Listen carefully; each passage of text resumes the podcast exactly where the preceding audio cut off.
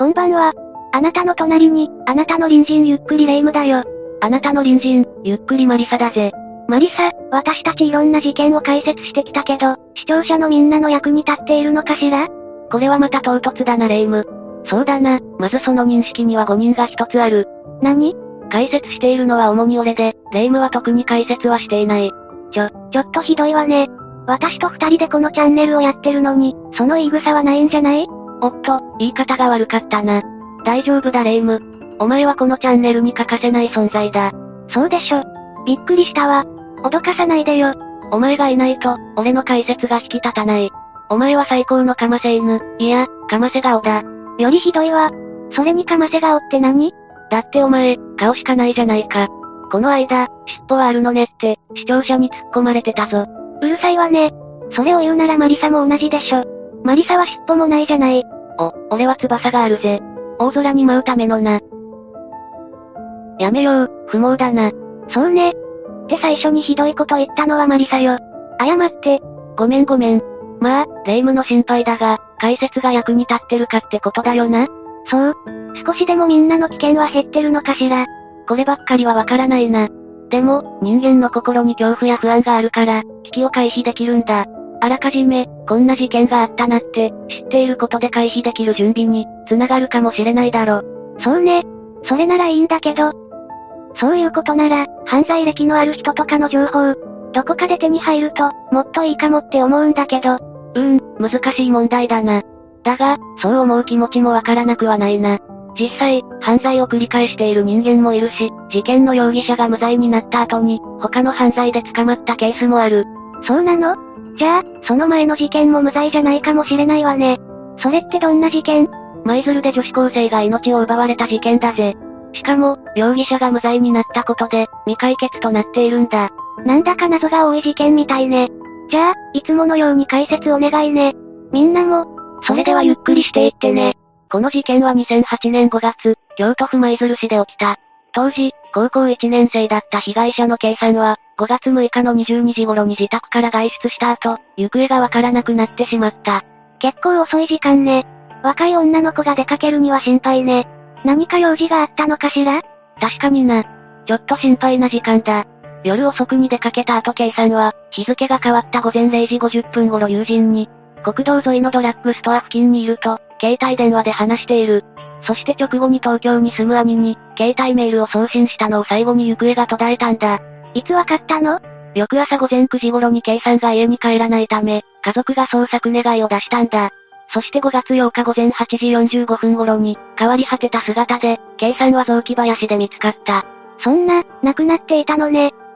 かわいそう。亡くなった原因は窒息したものだった。死亡推定時刻は5月7日未明とされている。苦しんだのかしら？誰かにバールのようなもので顔や頭など、数回殴られていた。そして K さんには、誰かが土や枯葉をかけて隠されていたんだ。K さんは頭部を集中的に攻撃されていた。しかも服を脱がされた後、攻撃されたようだ。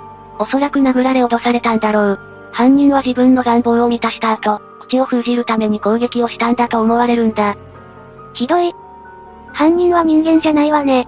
絶対に許せないわ。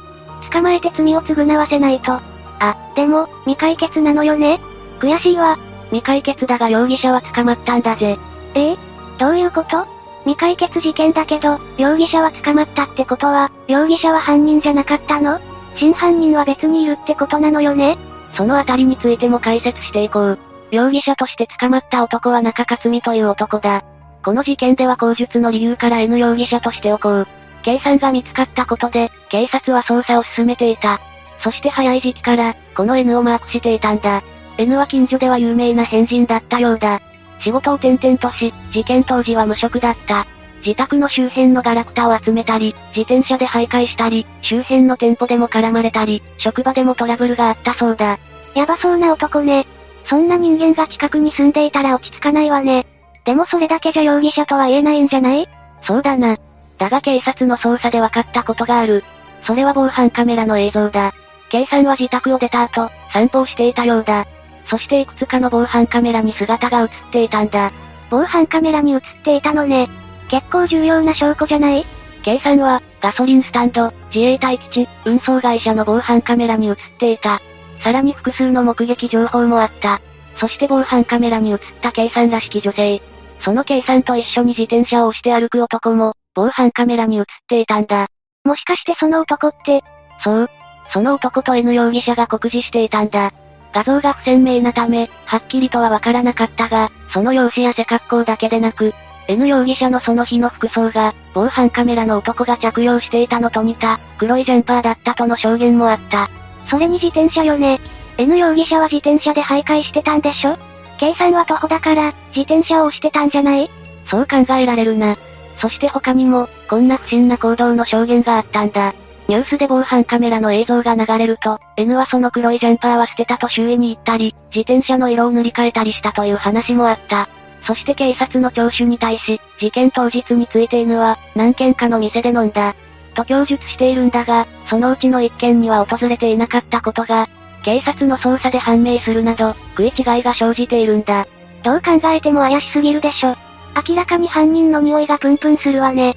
だが、状況証拠だけで決定的な物証はない。そこで警察は、N 容疑者の家を家宅捜索することにしたんだ。物証がないと厳しいものね。N の家からは何か見つかったの？家宅捜索の日、N は別件で警察に捕まっていた。そこで警察は弁護士立ち会いのもとに家宅捜索をしたんだ。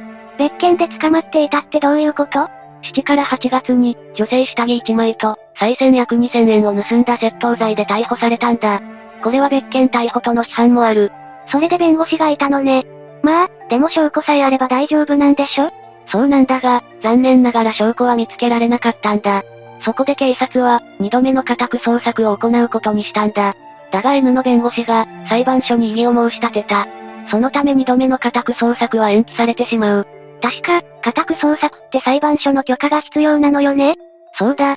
延期はされたものの、家宅捜索は行うことができた。合計2000点の物品を押収したんだ。それだけあれば、事件につながるものも出てきそうね。残念だが、直接的な物証は見つからなかった。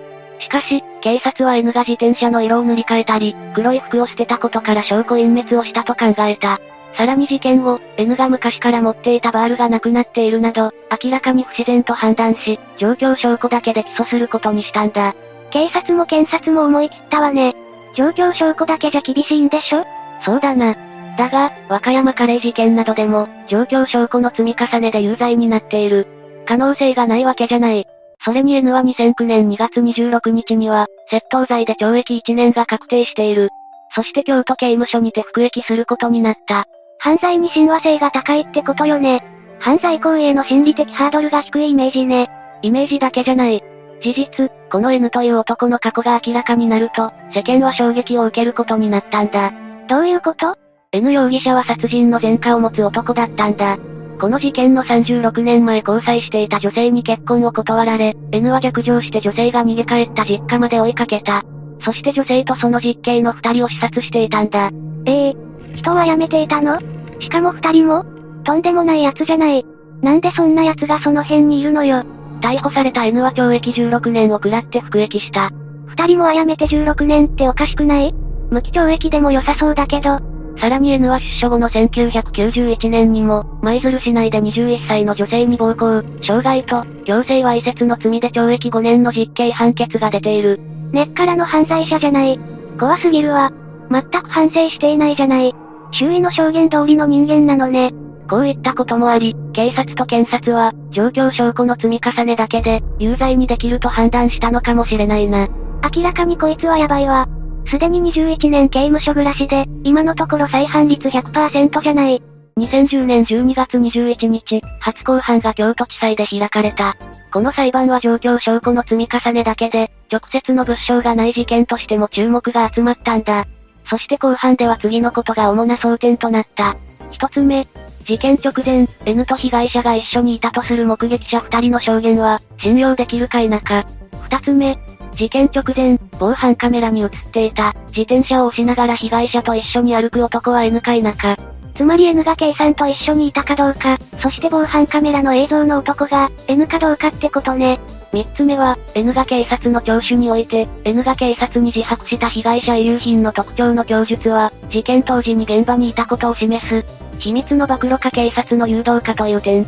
2011年3月18日に N に対し、検察側は死刑を求刑、弁護側は無罪を主張して決心するんだ。そして2011年5月18日、京都地裁の判決。防犯カメラの画像の検察側の画像鑑定は、単なる印象に基づくものが多いとして、証拠能力を否定した。そうなのね。防犯カメラは証拠にならなかったのね。だが、目撃証言や防犯カメラから、死亡直前の被害者と一緒にいたことを認定した。だが、未公表の被害者遺留品の供述に、捜査上の問題はないとして証拠能力を認めて、有罪とした。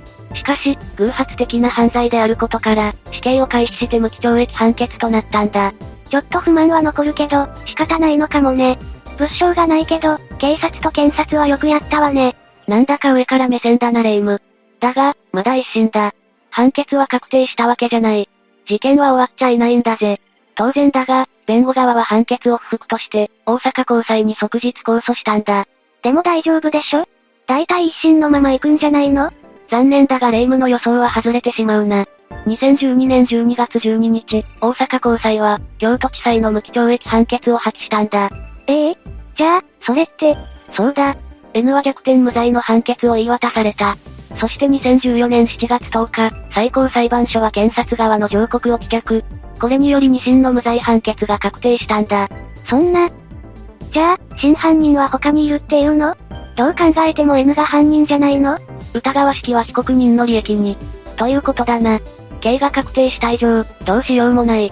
でも、これだけ事件を起こしている人間でしょ？不自然極まりないわよ。それにきっとまた事件を起こすわよ。霊夢の思いもわかる。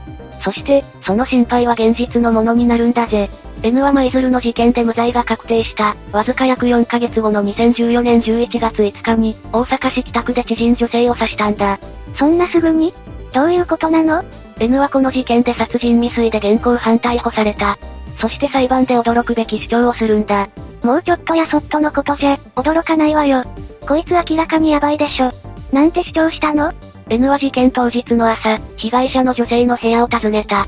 そして、未払い分の給料と、身分証明書のコピーを返してほしいと、懇願したそうだ。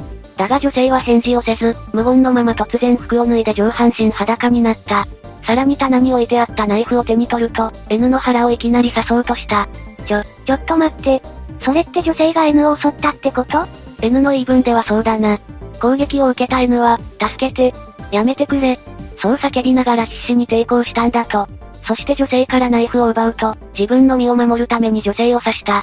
刺されながらも女性は N への攻撃をやめなかったが、30分ほど経ったところで、不意に部屋を出て行ったと言うんだ。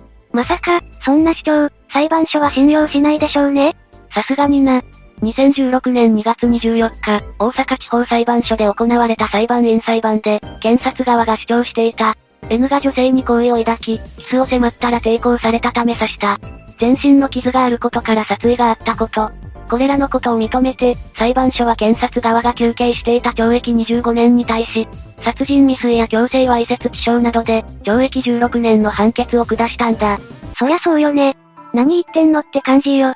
でも、その女性もなんで犬と知り合ったのかしら。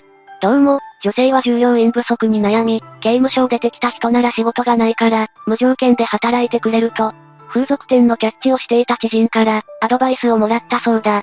いやいや、そうかもしれないけど、ちょっとそれもどうなの？一方の N は、2013年に起こした窃盗事件での服役を終え、出所したところだったんだ。行くあてもなく、公正保護施設を頼ろうと堺市駅で電車を待っていた。不幸な偶然というか。でもそんな誰でもいいって感じで雇ってたら、いずれトラブったんじゃないかしら。N は女性から、住む場所と食事を提供するという条件付きで、月給6万円で働くことを承諾したそうだ。